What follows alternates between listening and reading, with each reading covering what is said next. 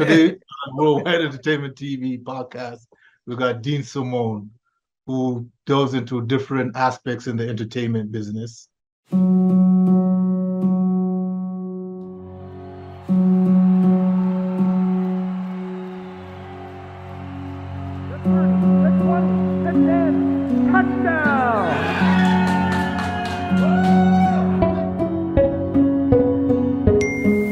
Did Dad say something? You're yelling. God damn you. God damn you!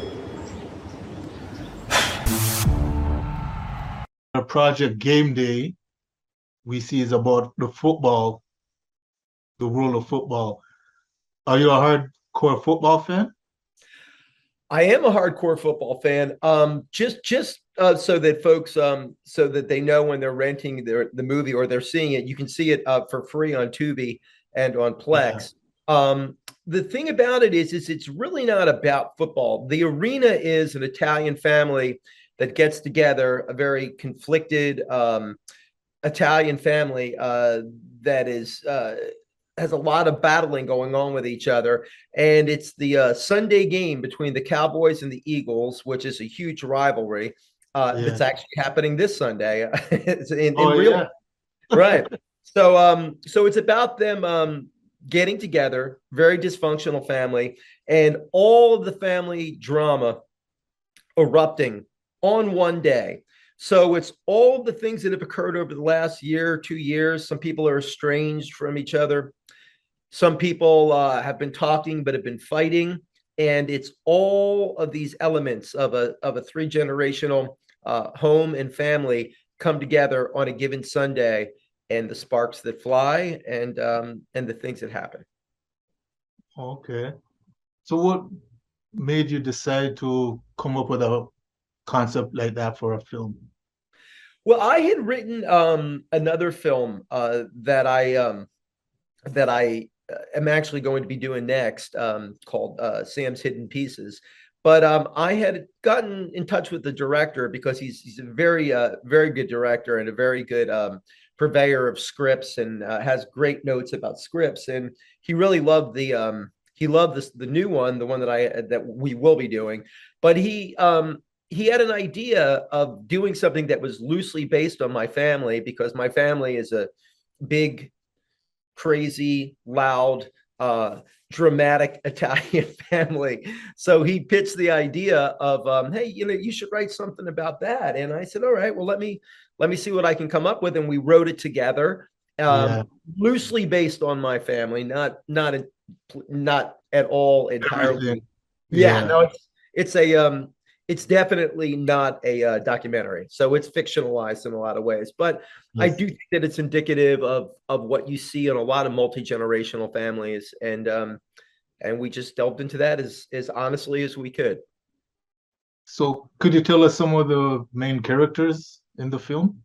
Yeah, uh, the character I play, his name is Zach Forte, and he's sort of the the um the glue that holds the family together. He's an he's an actor uh, who is doing his best to make a living. Uh, he is remarried. He has a uh, wife that he's been with for about 15 years. Uh, they have a, a a son together who's younger. He has two older uh, sons uh, who uh, one he has a very very difficult relationship with, and then he has his mother and father who live with him in this house. The father uh, was a business executive, but got himself into some trouble gambling, uh, not just on the stock market, but also um, in games as well. And his mother is um, going through a health scare.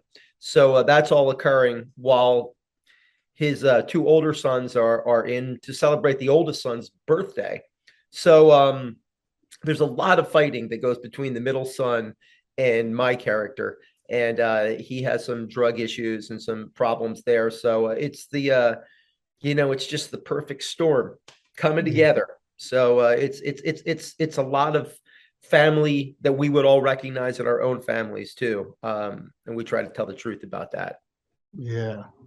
Okay. So what would you say are three moments in the film that you believe would touch the viewers while they're watching it? Well, uh, without giving the ending of the movie Yeah. away, Um, Yeah. I would say the, the the first the first one is um, when we find out that my character is up for what would be a a, a very very very big uh, part that would really help the family's financial situation and um, my character is always trying to fix things you know that's the nature of him is he he he's always trying to fix things for everybody else and it's not always an altruistic reason that he's doing it a lot of it is that you know it's ego it's his own feeling that you know he has to do those things so we we find out pretty early on that he's up for something that's extremely big um, that could not only help himself but help his family a great deal. Uh, the other thing is is that we find out pretty early on that um my ex is coming because it is my oldest son's birthday and my Yeah. present wife and my ex-wife have been avoiding each other quite a bit. There's no love lost between the two of them. So the moment that jamie uh, who's my present wife in the movie finds out that my ex is coming uh, that really sets the table for a lot of tension that's going to uh, that's going to go on. And then uh, the third uh, is undoubtedly the uh, massive emotional and physical eruption that takes place between myself and my middle son uh, as the movie progresses, and you just feel it bubbling and percolating throughout the entire film. So when that Yeah. moment comes, I think it's a pretty um, it's a it's it's a pretty uh, defining moment in the movie. Okay. So how long did it take to finish the whole project?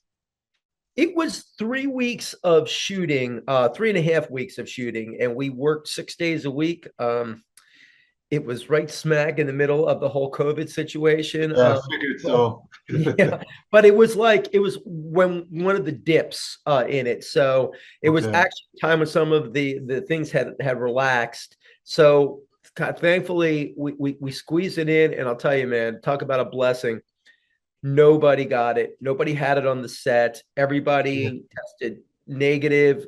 Uh, we were just totally, completely blessed with that because it could have it could have been bad. Like one Yeah. person having it would have shut the whole thing down. And you know, when you're talking about indie films, you know, there's no hey, we're going to put it off to another date because it's just about scrapping the money, getting the sponsors. We got sponsors money to shoot it at a certain point. We got a great crew, but we had them for that period of time. So um it was challenging, but we got very blessed in the situation. So I see your background, you do multiple things. You do acting, screenwriting, producing. Yeah. Out of the three, which one do you find comes easiest, if it comes easy at all? That's a that's a great question. Um, I tend to be pretty hard on myself. I come from an athletic background. I was a a a, a pretty poor. Uh, I was a you know aspiring athlete growing up. Um, played sports all through high school. Um, and really learned the value of working hard and really never looking at what I did and saying, "Oh, this is great. I've I've accomplished this," or or I, this this comes easy for me. So Yeah. my nature is very blue collar, working class, dig in, work hard. So I never really feel like anything comes completely natural to me. I would say all three of the things are definitely in my wheelhouse, and I don't feel like you know there's a struggle to do any of them and it's sort of like the best way I, I put I could put it is it's sort of like if you had three children and Mm. somebody said to you, "Which one do you like the best?" and you'd be like, "Well, I I I love them all for for for specific and different reasons. Which one's the easiest?" Well, easy in what respect? You know, um, acting is man, it's such a uh, it's such a rewarding thing, and the great thing about acting is what happens in between uh, action and and and cut. That that's Yeah. that's great. Uh, the stuff that goes around it can be very, very difficult. And uh, as far as writing is concerned, writing is a very all-encompassing thing. In that, um, when you write and you're in the middle of, um, and I don't know if you're a writer yourself as well. If you are, then you'll know what I'm saying. It's like Yeah, when you yeah, try- one of our yeah, one of our hosts, uh, Miss Goldie in Atlanta, Uh-huh. she's actually, she actually wrote a series we just put up the trailer this week on unexpected behavior. So Oh, she wow, in cool. her that's in her Wow, Mhm. I'll, I'll look out for that. What Yeah. she can tell you, uh, you know, one, one thing about um, I heard Judd Apatow make a comment about writing, and I thought it was one of the most appropriate comments I've ever heard. Is he said that when you're in the middle of writing something, every single thing that you do feels as though you're cheating on writing. So that's Yeah. kind of that's kind of how I feel about it. You know, I mean, once I, you know, I dive into a screenplay um, and I'm deep into doing it. And I'm a I'm a songwriter too, so I, I write music as well. And when I find myself like really in it, it's really so engrossing and all encompassing. It's really hard to imagine doing anything other than that. As far as producing is concerned, I love doing the work of making it come together and putting the right people together. And I think that's always an exciting thing to do. Um, the difficulty, and and um, for all your listeners uh, who are thinking about making a film and wanting to do independent film, I can tell you right now, uh, the most difficult thing is raising money. Um, getting money together is uh, it's the whole thing uh, because you can't Yeah. make it unless you have the money. And um, you know, most of us independent filmmakers, we're you know, we're we're approaching investors, we're approaching businesses, we're we're trying to raise the money to do it, and uh, I think that's the most unsavory, difficult aspect of it, without a shadow of a doubt. Yeah, because we interviewed Tonya Williams. We just put up the interview two days ago. Mm-hmm. Well, when this comes it'll be last week. So I say last week. Right. And what you're saying right now, that's what she tries to do because she was in the soap opera Young and the Restless. Right. So she I- came I- back, yeah, she came back to Toronto and she set up the Reel World Film Festival. And she actually tries to help filmmakers with um, budgets and getting financial assistance. So we, yeah, she spoke about that hardship. The creativity is always bubbling there, but then the other and the business end is the part that a lot of people have the problems with. Yeah, very much so, my friend. I mean, that is that is the thing that's hard, and it's so funny that you'll talk to um, you know, other filmmakers, you'll talk to other actors or writers, and um, this always cracks me up. Uh, is when they say, "Well, I, you know, I'm good at I'm good at all the parts of it. The one thing I'm not good at is raising money," which um, it's sort of like how can I put it? It's sort of like saying if you're a musician, saying, you know, I'm I'm really good at being a rock star, but what I'm not good at is like learning how to play my instrument. you know, it's like Yeah, you've got to raise the money because unless um, you know you've got Sony or Warner Brothers um, or the Marvel universe that you're I mean unless there's some Disney Yeah. there's somebody there footing your bill yeah, the big yeah I- you know and, and and that's not that's not the case for myself and I know it's it's certainly the case you know for a lot of filmmakers out there but we got to make these films you know and one thing that's great about it is is we don't have to answer to anybody we get to make these films the way that we see fit and and yeah. take you know take a position and a perspective that we don't have to answer to anybody you know uh we we're saying the things that we feel Okay.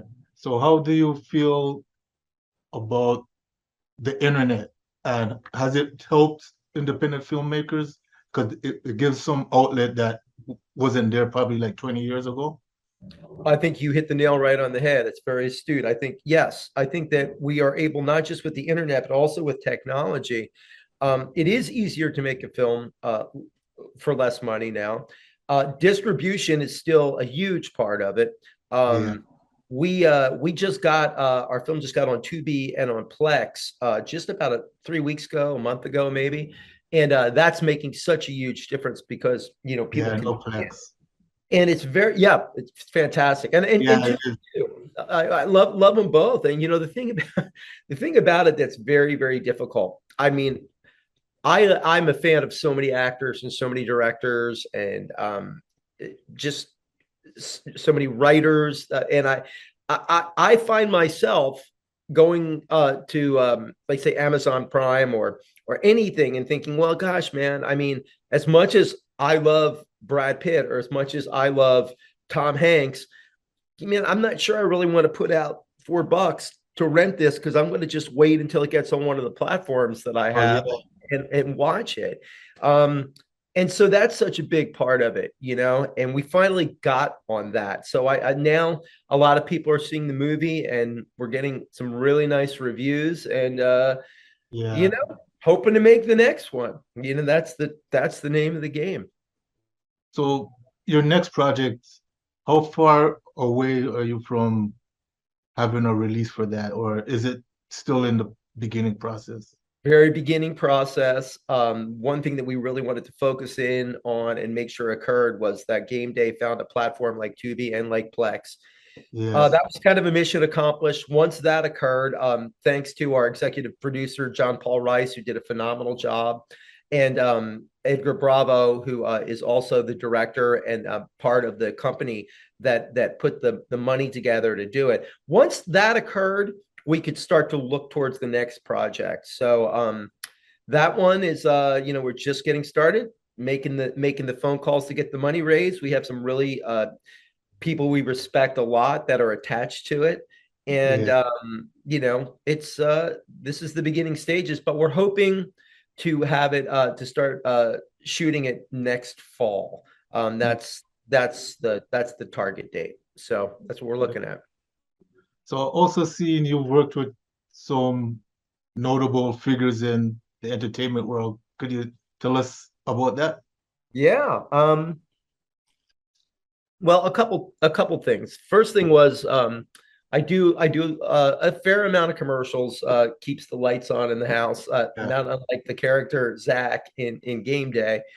And I was uh, Jim Beam in the Jim Beam ads um, for a, a couple of years, and I get I got to work with a, a, a gentleman named Hoyte Van Hoytema, who is just a he's just uh, one of the most brilliant cinematographers and directors. And uh, he was he was fantastic in it as well as uh, john hillcoat. And then um, also um, michel uh, gondry and um, gosh jon voight mickey rourke um, all these guys were just uh, just amazing people to um, to work with and to um, be a part of something that they're on and, and to watch the way that they go about doing things. And Yeah. you know it's sort of like um having a chance you know to play for manchester united you know for for uh, you know a, a- a- Oh, a week or two and go oh so this is how yankees do it this is how this is how the old patriots used to do it you know the old Yeah. lakers used to do it so um it, it was a great